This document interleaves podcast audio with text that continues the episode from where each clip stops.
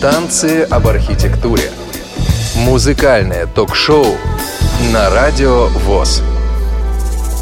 Приветствую вас, дорогие радиослушатели. У микрофона Игорь Роговских. В эфире Радио ВОЗ музыкальное ток-шоу «Танцы об архитектуре». А сегодня со мной в студии рядом Светлана Цветкова. Здравствуйте. А по скайпу из Санкт-Петербурга Владимир Николаев. Добрый день. Хочу начать вот с чего. Некоторое время назад, когда мы со Светланой, с Владимиром обговаривали концепцию э, программы «Танцы об архитектуре», как-то мы э, сошлись на мнении о том, что не стоит э, выпуски программы привязывать э, к тем или иным датам дабы э, эти выпуски были более универсальные. Но дату, которая надвигается на нас, на всех с вами, обойти мы все-таки так и не смогли. 25 февраля легендарному битлу Джорджу Харрисону исполнился бы 71 год. И сегодня мы будем говорить о Джорджи Харрисоне, вспоминать его замечательную музыку, слушать эту музыку и, как мне кажется, лидером сегодняшнего нашего эфира будет Владимир Николаев. Володь, это же твой, э, по-моему, любимый Битл. Давайте, товарищи, посвятим этот час жизни одному из самых известных и, тем не менее, одному из самых загадочных музыкантов второй половины 20 века.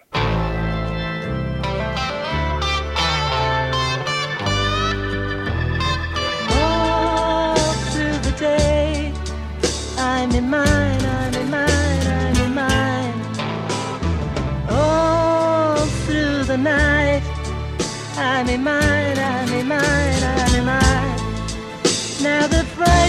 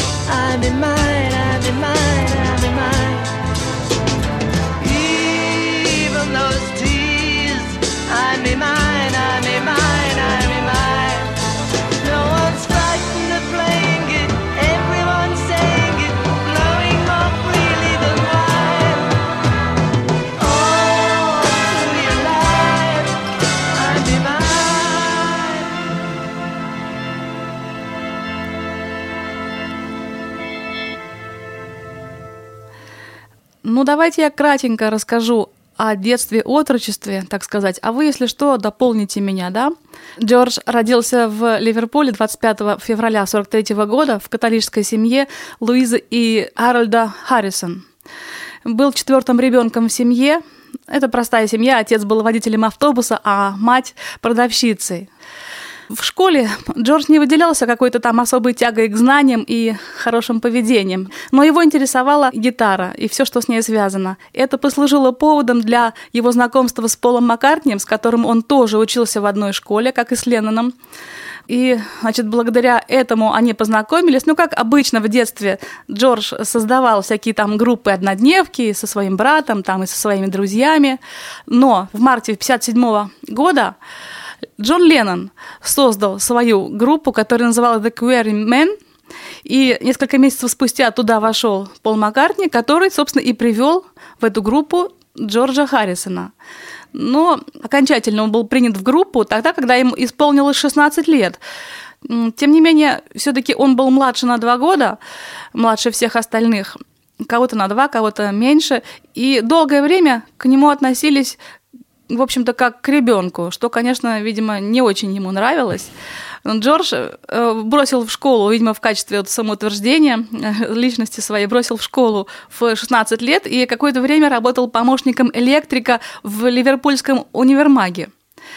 Далее, значит, в начале 59 года группа Леннона сменила свое название на The Silver Beatles, а потом уже и на The Beatles.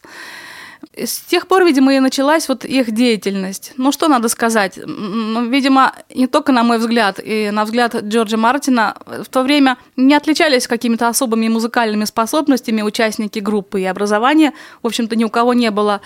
Поэтому, в общем-то, музыкальный опыт Джорджа Харрисона, э, частью которого явились уроки гитары, данные ему э, Тони Шериданом, они совсем не повредили этой группе. И, в общем-то, наверное, много из этого проявилось на начальном этапе их развития. По многим источникам э, Джордж Харрисон на тот момент действительно играл лучше всех на гитаре, но он был моложе всех, и известен этот эпизод, когда его поначалу даже не пускали в клуб на работу и им приходилось его отвоевывать, Бедный. поскольку ему еще не было совершеннолетнего возраста, не исполнилось ему 17 или 17, как у них там это положено. Володь, ты имеешь в виду лучше всех из состава Битлз? Ну да. Конечно, конечно, естественно. Ну и продолжим нашу музыкальную программу. Знаменитая 1 января 1962 года, первая демонстрационная сессия Битлз на фирме Дека – в дребезги провалившаяся, кстати сказать, и поэтому значение ее для коллекционеров и собирателей возросло во много раз. Запевает 18-летний Джордж Харрисон. My tears are falling cause you've taken her away And though it really hurts me so There's something that I gotta say Take good care of my baby. Please don't ever make her blue. Just tell her that you love her. Make sure you're thinking of her in everything you say and do. Take good care of my baby. Now don't you ever make her cry. Just let your love surround her, a rainbow all around her. Don't let her see a cloudy sky. Once upon a time, that little girl was mine.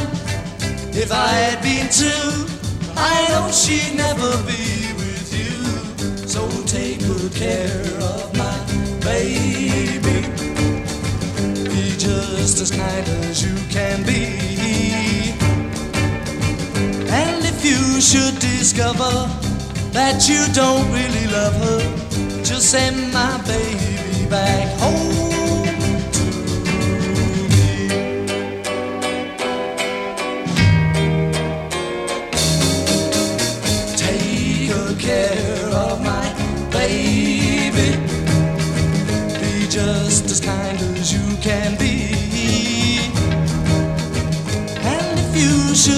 discover that you don't really love her, just send my baby back home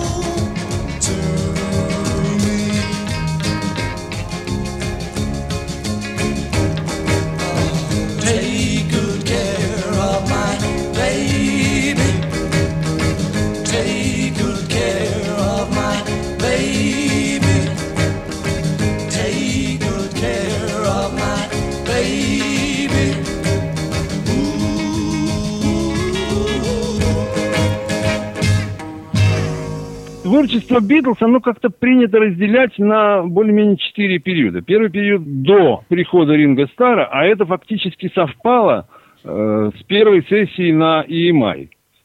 Это был где-то там, по-моему, август 62 -го года. Это как бы совсем ранние приготовительные годы. Вот с приходом Ринга Стара начался основной первый, так сказать, период творчества Битлз. Ну, какие у него были основные черты этого периода? Во-первых, Это была дружба.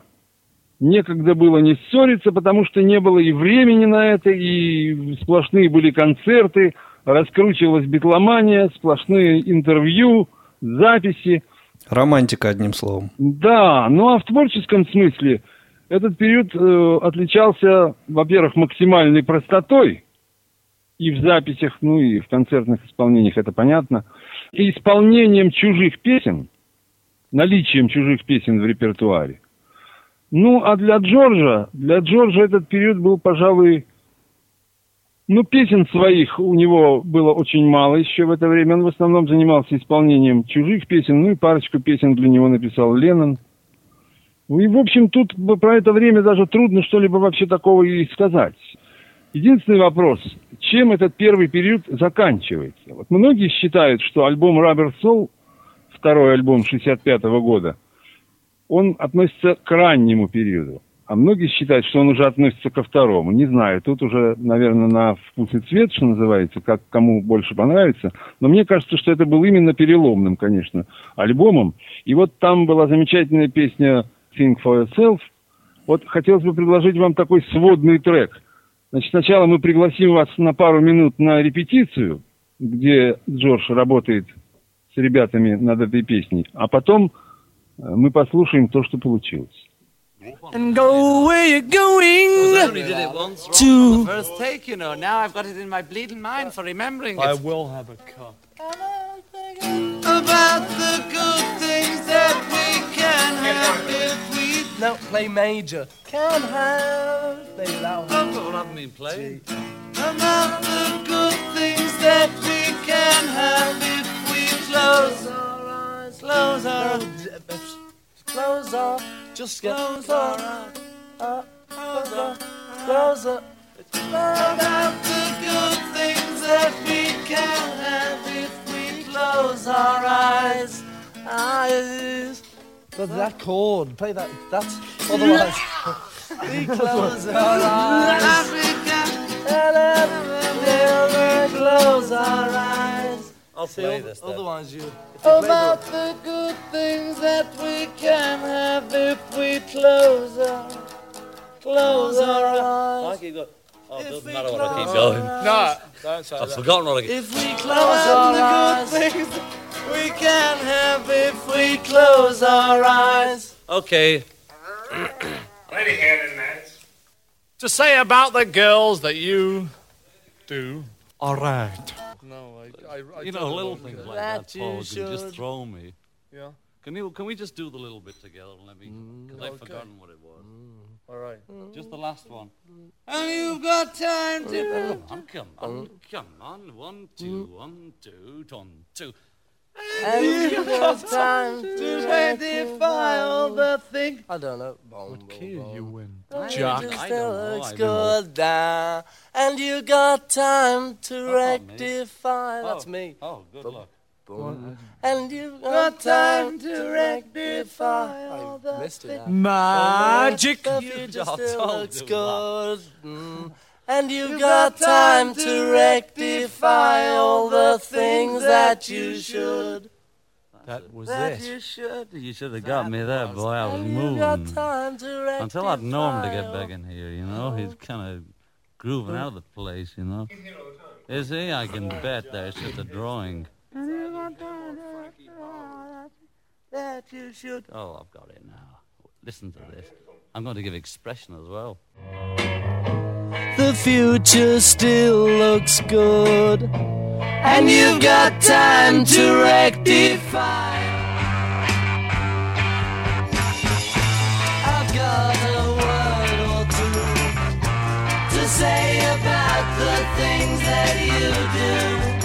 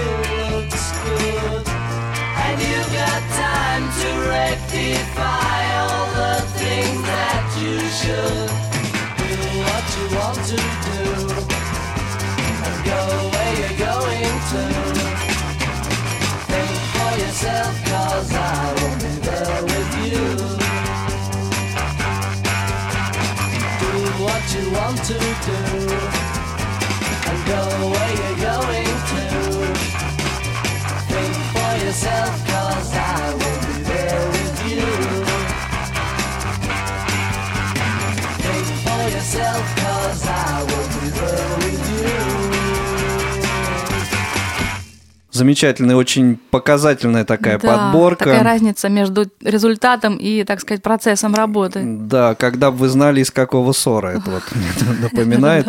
И э, еще э, вот что мне пришло на ум, э, пока я слушал запись вот как раз репетиционной части этой подборки, то, что на тот момент, конечно, Харрисон во многом находился в тени Да, Леннона это и слышно по репетиции. Но конечно. это не на тот момент, на самом деле. Это на все моменты. Во-первых, он просто скромнее их в каком-то смысле.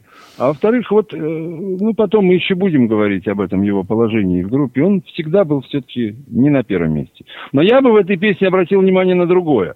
Это было одно из первых использований фузированного баса. Да, Кстати да, говоря, да, в да, да. рок-музыке, если обратили внимание, Пол Маккартни играет помимо обычного баса еще на фузовом басу. Итак, первый период закончился, так быстро у нас они заканчиваются, и начался второй. Второй период приблизительно 66-67 год.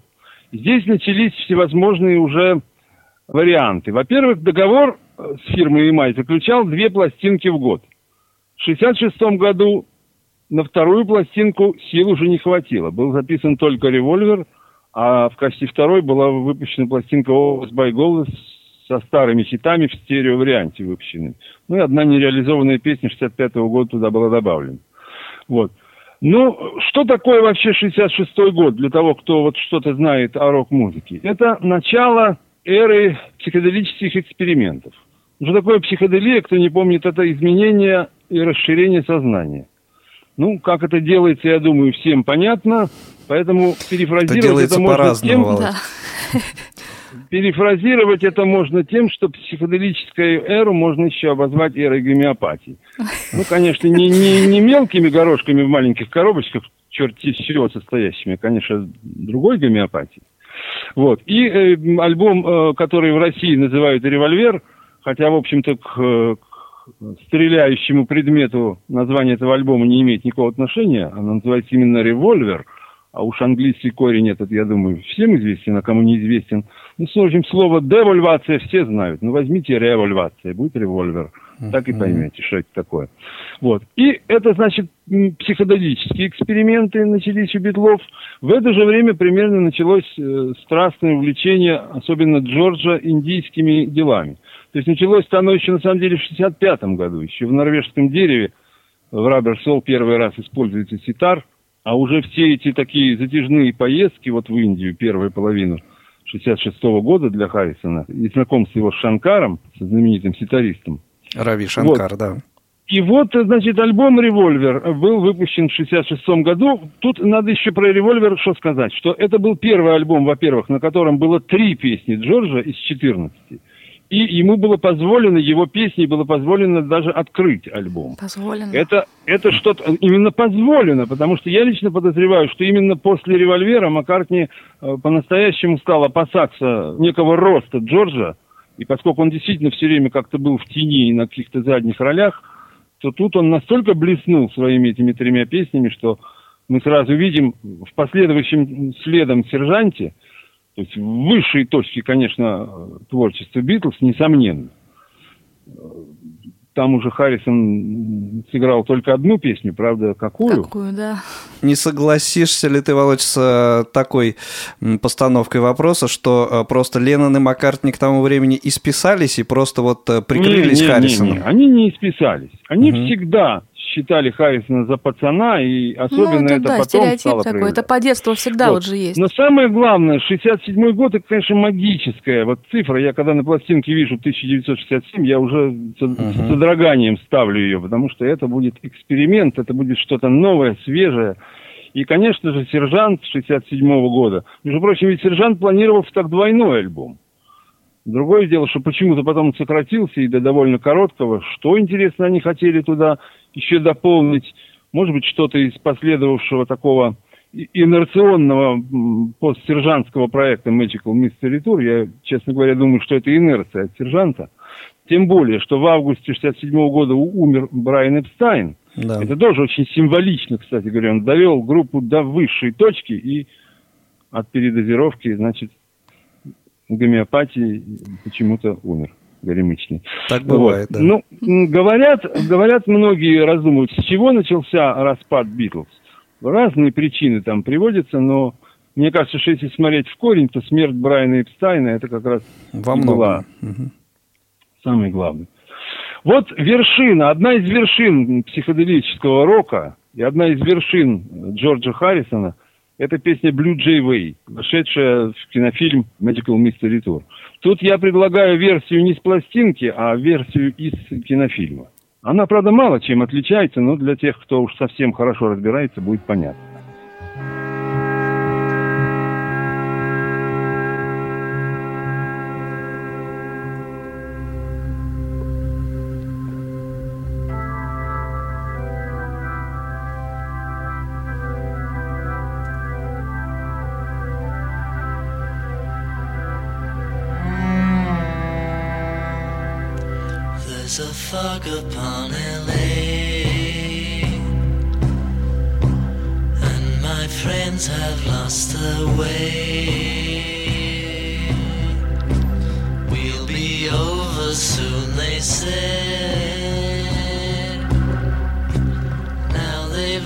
Themselves instead.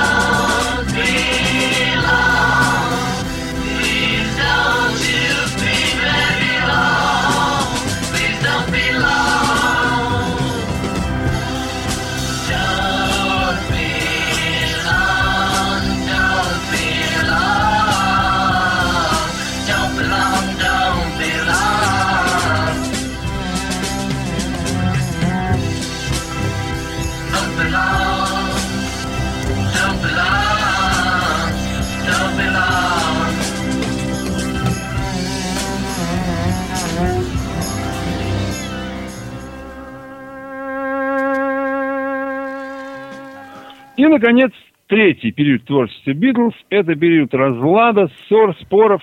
И, в общем-то, те записи, которые были записаны в это время, это фактически уже просто отдельное творчество четырех отдельных личностей. Принято этот период называть яблочными годами, потому что в августе 1968 года вышел первый сингл на созданной битлами фирме «Яблоко», и его принято считать первым э, в третьем периоде творчества. Там было «Hey Jude» и «Revolution». Но я, честно говоря, с этим совершенно не согласен. «Яблочный», может, он был и первый, но мартовский сингл 68 года, на котором была записана, э, с одной стороны, леди Мадонна Маккартневская, а на другом Харрисоновский «Inner Light». Так вот, если почитать по источникам, по изданию там песен, то леди Мадонна, она еще каким-то образом примыкает к Magical Mystery Tour. И как-то она туда еще вот отходит. А вот Inner Light – это уже совершенно песня, к которой Битлз фактически не имеет никакого отношения. Харрисон тогда как раз работал над своим саундтреком Wonderwall. И не Wonderwall была а, как бы отступной от Битлов, а скорее от Wonderwall была отступной вот эта песня. То есть там чисто, она была записана в Индии, там индусские музыканты записали всю музыку, а Харрисон записал только вокальную строку, и никто из Битлз больше в этой песне не задействовал. То есть этот трек именно вот таким рубежом и является между Ну, мне, Битлз мне и вот кажется так, хотя он был еще не на яблоке записан. Давайте послушаем.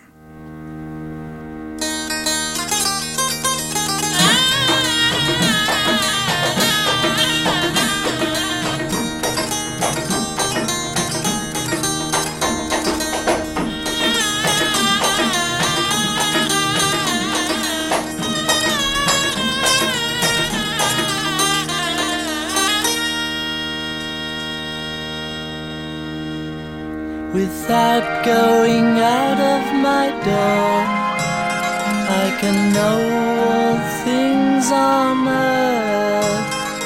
Without looking out of my window, I can know the ways of heaven.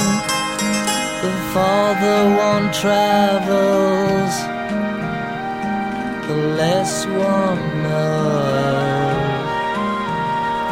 the last one.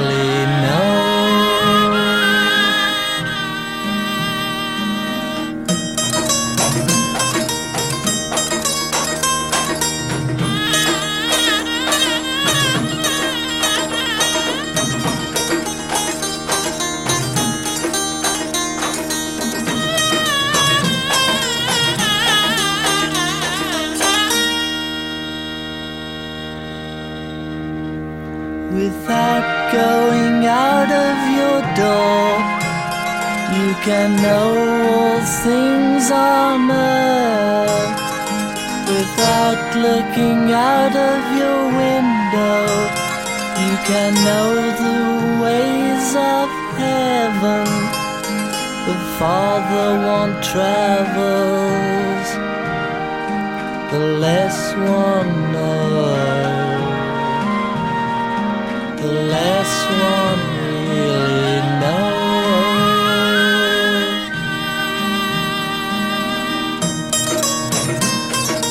Arrive without traveling. See all without looking. Do all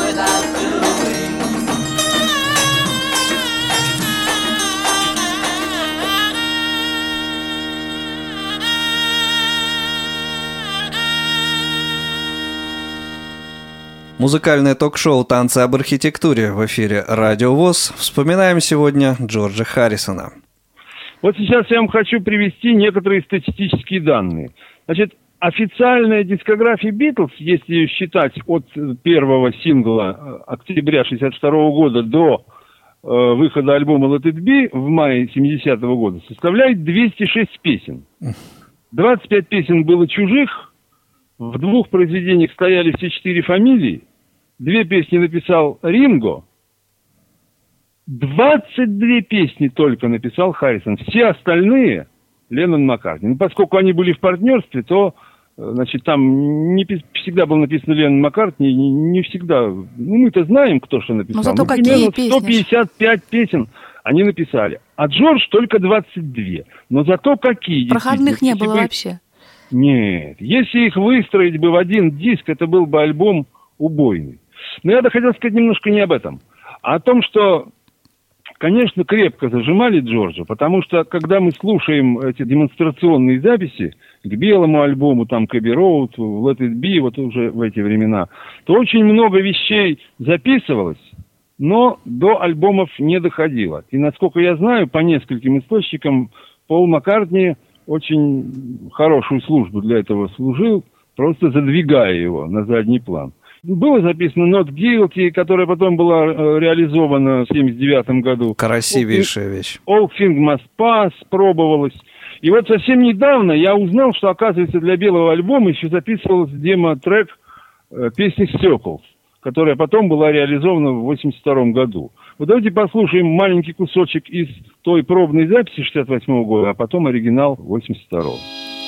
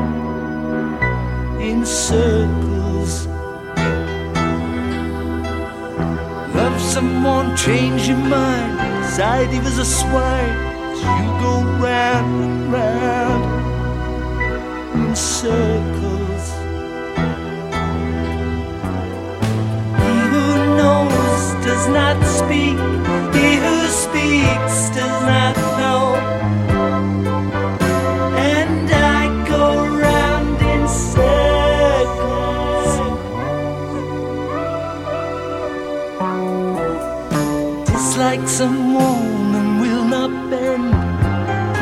Later they may become your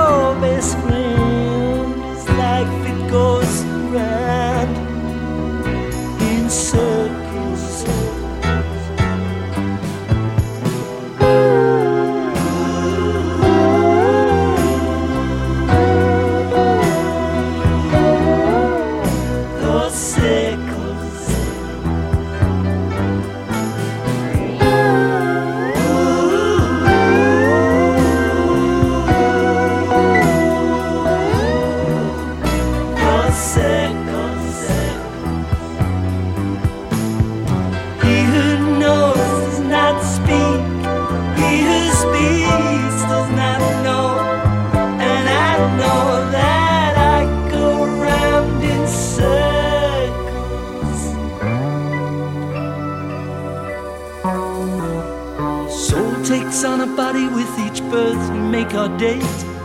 Life and death along the road, soul reincarnates. The show goes round and round in circles.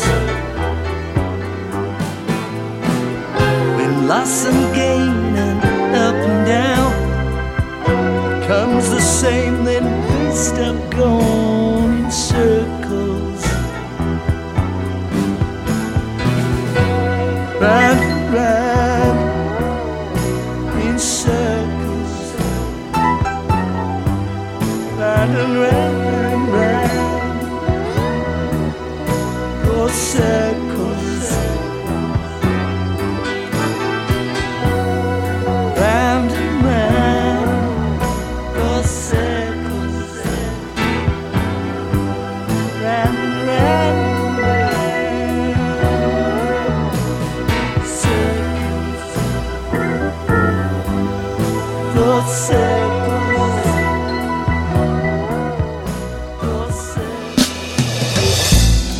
Танцы об архитектуре.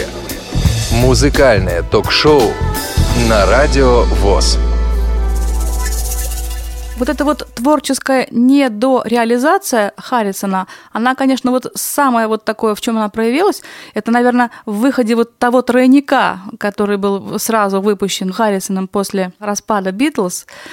Но еще вот мне кажется характерно то, что в автобиографии от момент периода участия в Битлз, как бы работы, в автобиографии Харрисона, которую он написал, кстати, единственный из членов группы написал автобиографию, вот эта работа и деятельность участия в Битлз, оно практически никак не отразилось. То есть там была речь о чем угодно, о гонках, о цветоводстве, о каких-то его других увлечениях.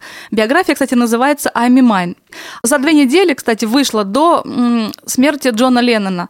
И Джон Леннон в интервью своем успел, в общем-то, сказать о том, что он в недоумении э, от того, что вот не было упомянуто ни о Битлз, ни о нем самом, о Ленноне, и как-то обиделся на Харрисона за это.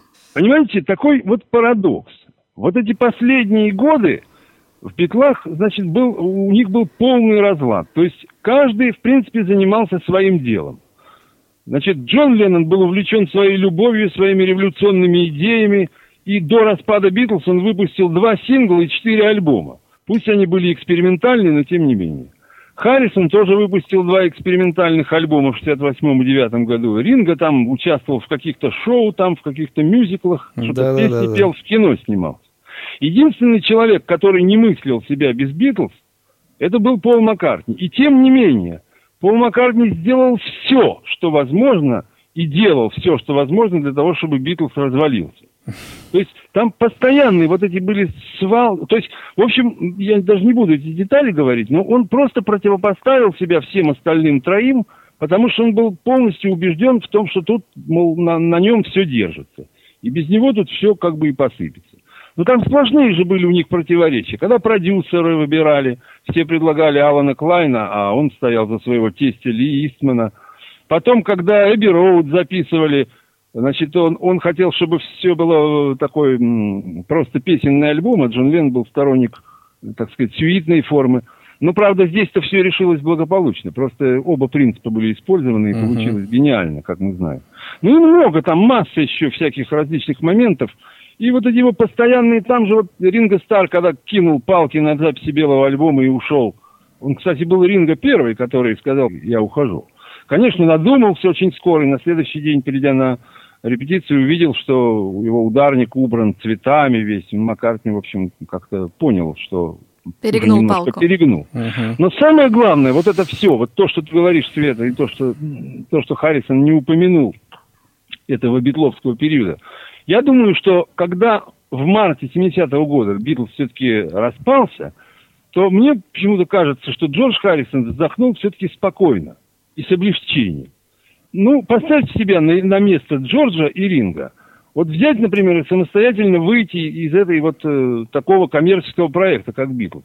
Я думаю, мало у кого бы на это рука ну, поднялась. конечно. А когда уже он, так сказать, эти двое, так сказать, пересобачились и все уже закончилось, то вот тут-то мы и видим, что Маккартни затворился, где-то там в имении стал писать этот свой сольный альбом. Леннон, у него все было наготове, он без труда сделал пластик on a Band. Ринго выпустил сразу две пластинки, значит, стандартов и там кантри-пластинку. Мгм. А Джордж позже всех, в конце 70-го года, он выпустил первый в истории рок-музыки, и много ли мы их вообще знаем, тройной виниловый альбом. Человек много чего сделал. Мне кажется, только единственное, что Джордж Харрисон, работая над этим альбомом, он привлек Фила Спектора. И вот Фил Спектор, этот знаменитый пожилой, так сказать, продюсер, он, конечно, по-моему, переусердствовал. Перемудрил, Да, наверное, с этими со своей любовью вот к нагромождению, к этим женскому вокалу, там, к духовым Ну, Другой стиль струнам, совсем получился. Вот замечательная песня The Art of Dying Джорджа Харрисона. Ну вы посмотрите, какое здесь нагромождение. Он почти убил, извините меня, эту песню, потому что Джорджа в некоторых местах почти не слышно.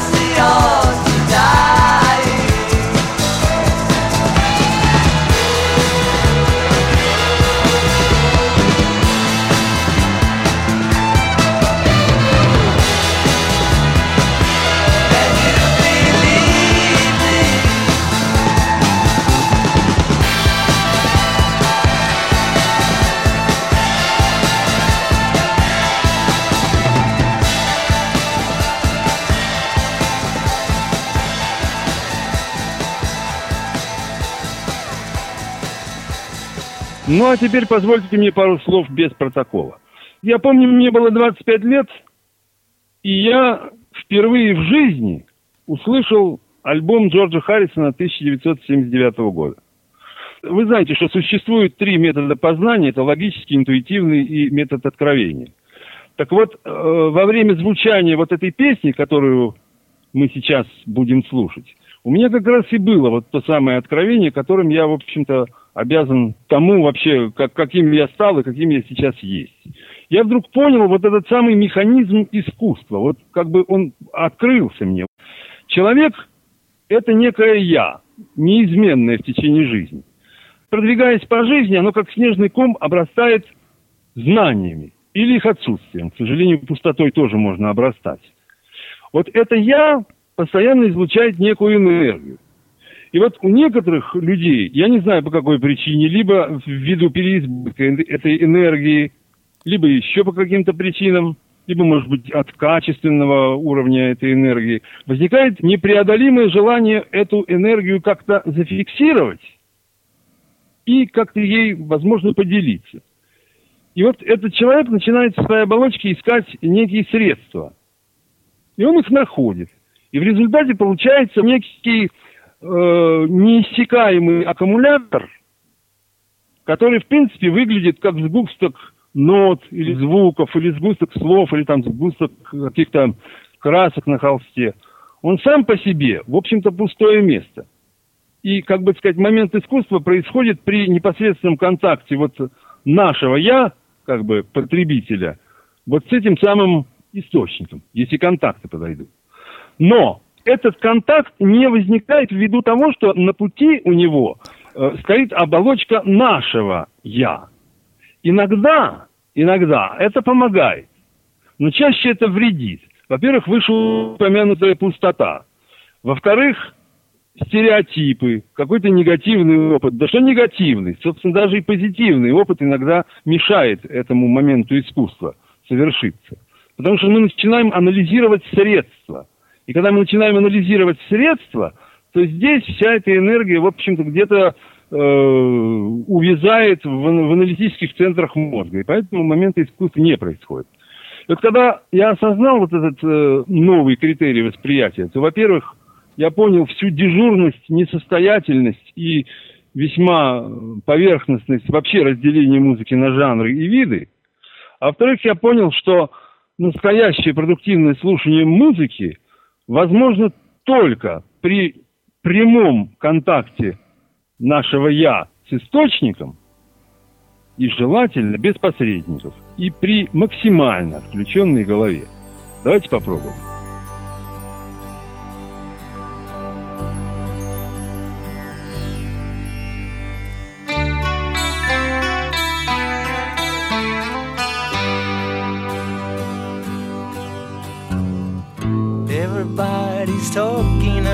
Storm.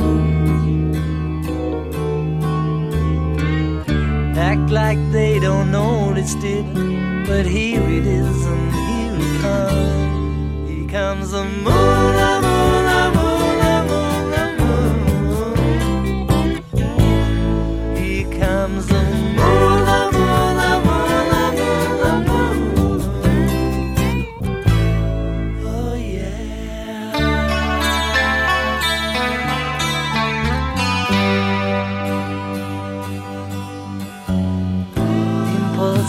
squeak.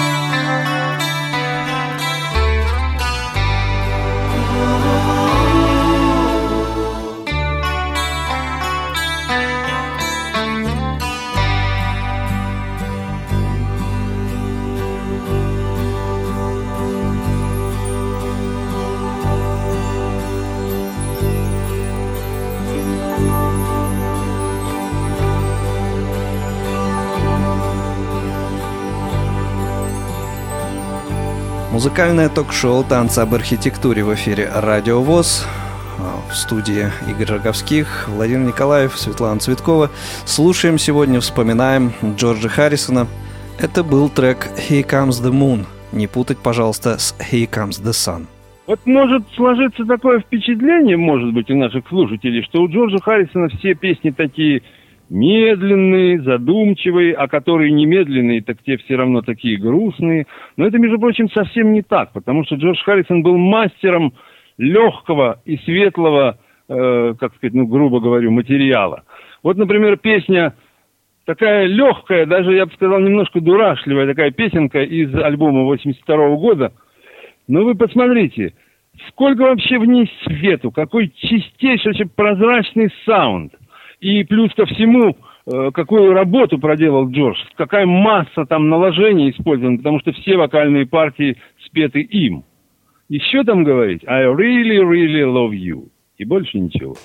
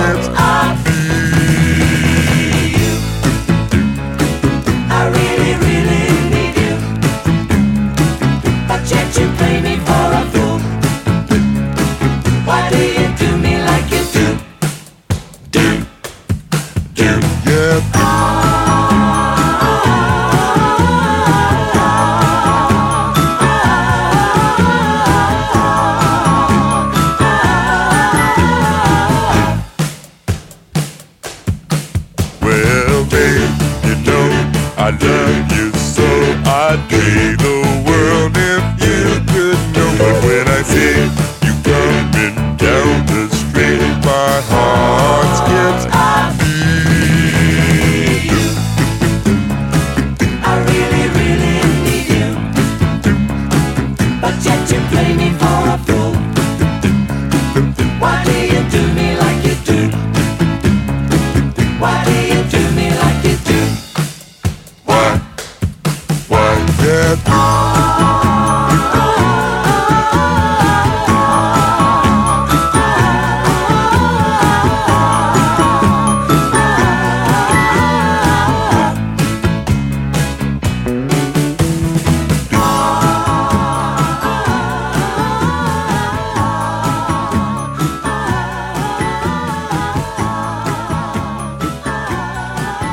Замечательный трек. Э, Других, по-моему, э, в сегодняшнем выпуске и не было. Э, Вспоминали мы сегодня Джорджа Харрисона, слушали его музыку. Делать это можно, на мой взгляд, бесконечно, но, увы, время выпуска подходит к концу. Светлана Цветкова и Игорь Роговских были сегодня в студии «Радио ВОЗ». В Санкт-Петербурге по скайпу с нами, как обычно, был Владимир Николаев. Но прежде, чем мы послушаем трек «That's All», который закроет сегодняшний выпуск, все-таки, Володь, твоя финальная реплика. Хочу сказать коротенько. Вот свой взгляд на расстановку сил в Битлз. Ринго – самое слабое звено в музыкальном смысле, но бесспорно самое сильное в человеческом, потому что выжить, выстоять в этой ссоре, в этих конфликтах, в этом всем и в таком немножко униженном положении, и остаться дружным со всеми, он же был просто миротворец среди них. А что касается всех остальных, то я бы сказал так, что Пол Маккартни ласкает и расслабляет. Джон Леннон будоражит и призывает к действию. А Джордж Харрисон проникает внутрь и влечет к свету и совершенству.